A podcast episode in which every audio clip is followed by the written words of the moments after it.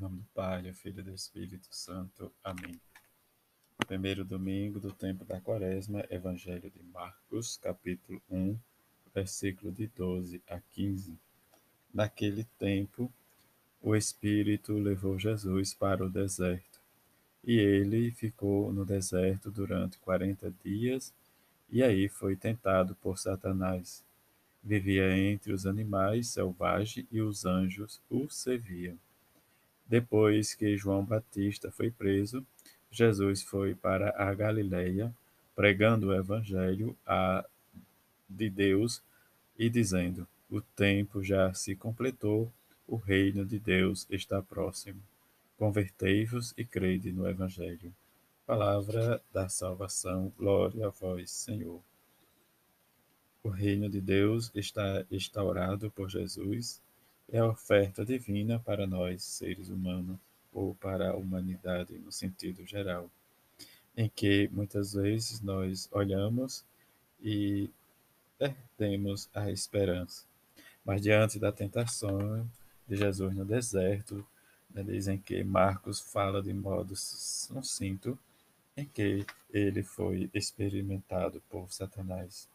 A primeira leitura do Gênesis nos fala de Noé e seus filhos, em que se estabeleceu uma aliança com Deus e a sua descendência. Mas, diante dessa aliança, Noé levou, né, diz, um propósito de a criação, né, como sinal em que Deus fez a aliança com ele.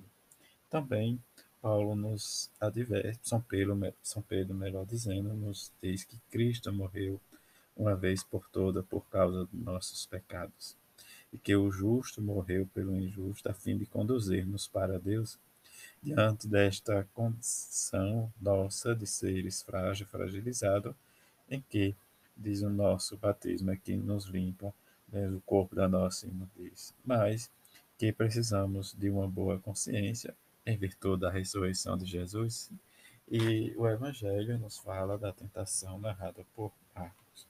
Diante desse pequeno episódio, diz muito resumido e sucinto, em que Marcos nos coloca Jesus no deserto e que é tentado, mas que os anjos, que os anjos servia, mas que ele precisou descer da montanha quando se completou o tempo em que, né, João Batista foi preso e depois foi degolado, e que Jesus desce, diz, para viver e anunciar o reino de Deus. Também, diante da tentação, nós podemos ver que Jesus permitiu ser submetido a tal feito pelo diabo, em que diz, é o símbolo nosso da nossa vida, muitas vezes sermos tentados, né, pelos nossos desejos, pelas vezes do outro. Mas Jesus não é um fraco, mas ele se deixou para que Jesus vencesse, né, diz, se tornasse forte para nós. No mais, a gente percebe que, diante das nossas tentações ou dos tentadores, muitas vezes nós nos sentimos abalados.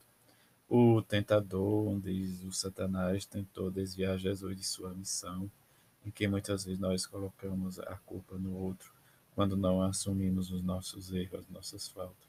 Mas a força de Jesus é um compromisso em que o reino de Deus, o projeto do Pai, está para com cada um de nós, por meio da sua aliança.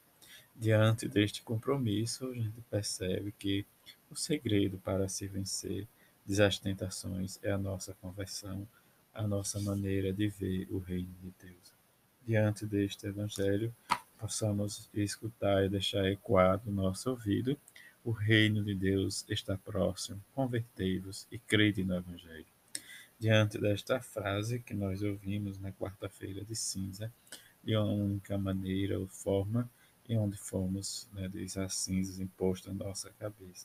Isso que realmente o nosso batismo vai nos levar cada vez mais à vida do encontro com Cristo. Diante, né, diz, a nossa fragilidade, ou às vezes do que nós achamos que somos frágeis, possamos pedir a Deus a misericórdia, o perdão e nos convertendo. Também testemunhando o reino de Deus para com o nosso próximo e dizer que esse reino está dentro do nosso coração. Por mais que às vezes olhamos a nossa humanidade fragilizada, fragilizada, melhor dizendo, mas que não é uma força ilusória que vai nos oprimir, mas diante da grandeza e da misericórdia de Deus, buscamos sempre viver e acompanhar o reino de Deus em nossa vida. Todos um feliz domingo, fique em paz.